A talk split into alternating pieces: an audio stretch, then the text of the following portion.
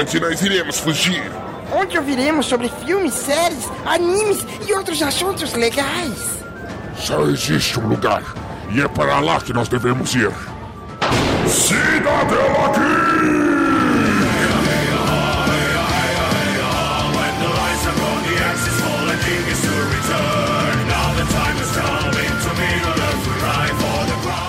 Sejam bem-vindos ao Cidadela Geek, o seu refúgio das chatices do dia a dia. Esse episódio é o Diário da Quarentena. Eu sou Renato Savignani e hoje falarei sobre uma série de TV chamada Midnight Diner, em japonês Shinya Shokudo. A tradução em português seria Restaurante da Meia-Noite.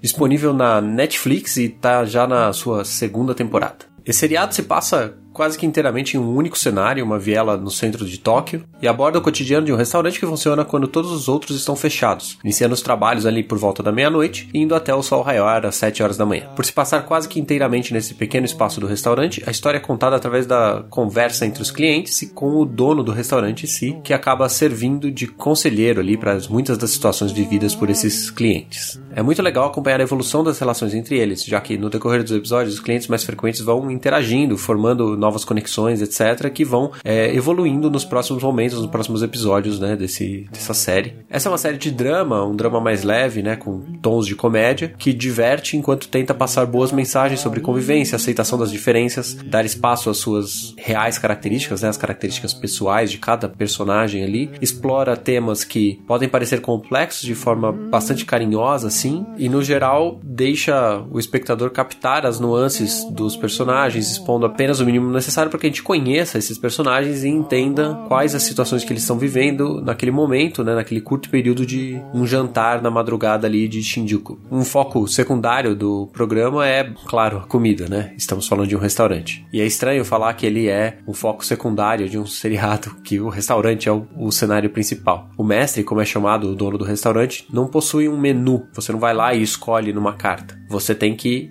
simplesmente pedir algo. Os clientes vão lá, pedem algo que eles querem comer, e se o mestre tiver na dispensa dele, na geladeira, os elementos suficientes para poder preparar esse jantar, ele vai prepará-lo ali na hora para esses clientes. Cada cliente ali tem um prato preferido ou um prato que ele pede naquele episódio por causa de uma situação. E cada interação entre esses clientes que vão chegando, que não são os clientes frequentes, são os clientes específicos por episódio e tal, eles vão construindo laços através não só das conversas que eles vão fazendo e das situações que eles vivem, como também dos alimentos que eles estão adquirindo ali e estão consumindo. Então, um cliente pede um prato que os outros não tinham tido a opção antes, né, ou não tinham escolhido antes, e aí eles acabam experimentando, né, esses novos pratos e acabam adquirindo ali uma experiência nova e criam novos laços, novas relações entre si. Para quem não está acostumado a ver animes ou seriados japoneses, algumas atuações desse, desse seriado podem parecer um pouquinho mais caricatas do que o que eles realmente pretendiam ser ali. Né? E esses pequenos exageros eles compõem esse cenário do restaurante e dessa viela em Shinjuku que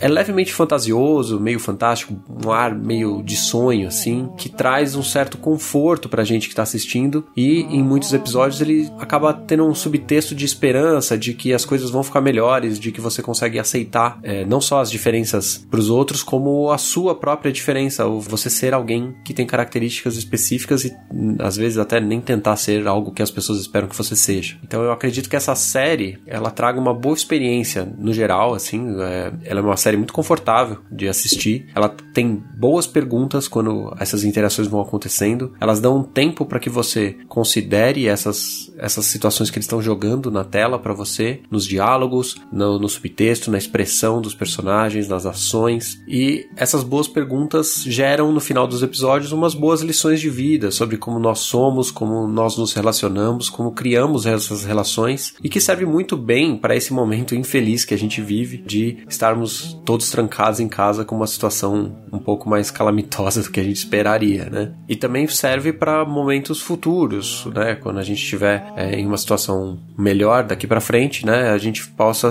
ali ter é, uma base de aprendizado. Eu acho que esse seriado ele é interessante, bastante curioso. Ele é leve, os episódios têm 20 minutos e você vai adquirindo gosto por ele. Ele, o primeiro segundo episódio pode parecer um pouco estranho, depois você vai entendendo essa dinâmica e ele se torna cada vez mais interessante e melhor. Ele já tá aí na sua segunda temporada, então acesse aí, dê uma assistida. Você com certeza não vai se arrepender, mesmo que não goste.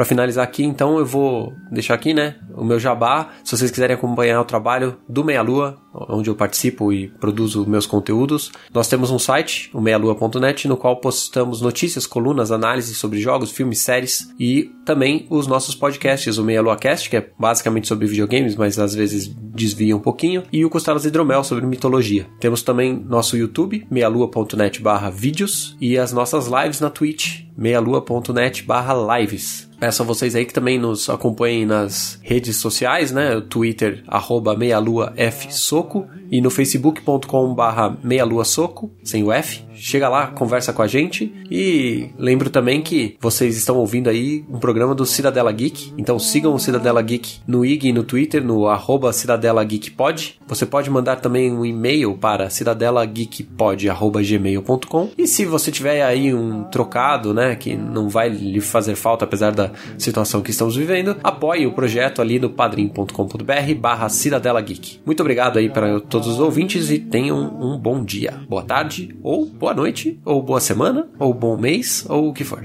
Abraços! ずっと昔のことのようだね 川もの上を雲が流れる。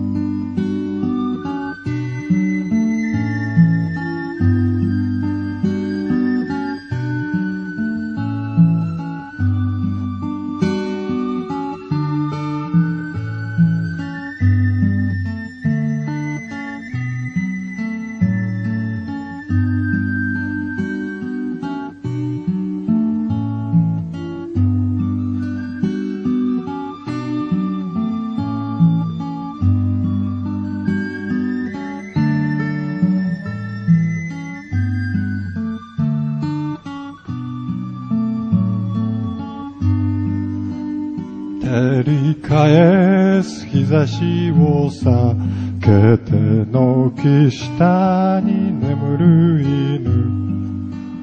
思い出もあの空の中に少しずつ消えてゆく。この空の向こう側にはもう一つの青い空。誰もいない空の中でぽっかりと浮かぶ雲。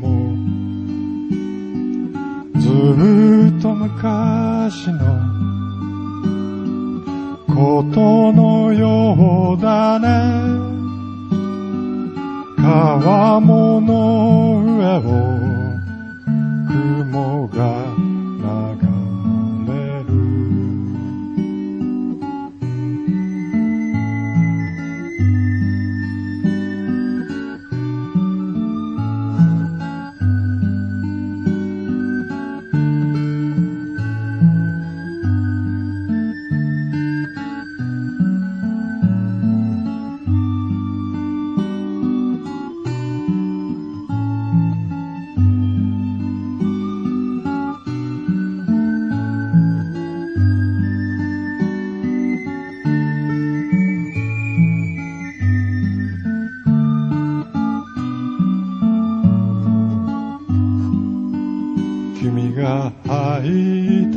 白い木が今ゆっくり風に乗って空に浮かぶ雲の中に少しずつ来てゆく。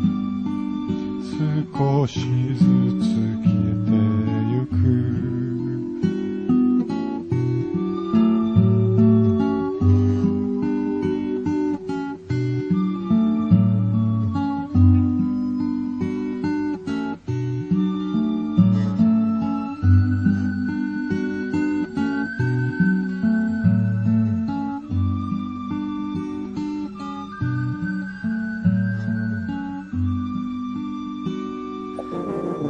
Este programa foi editado por Audi Edições.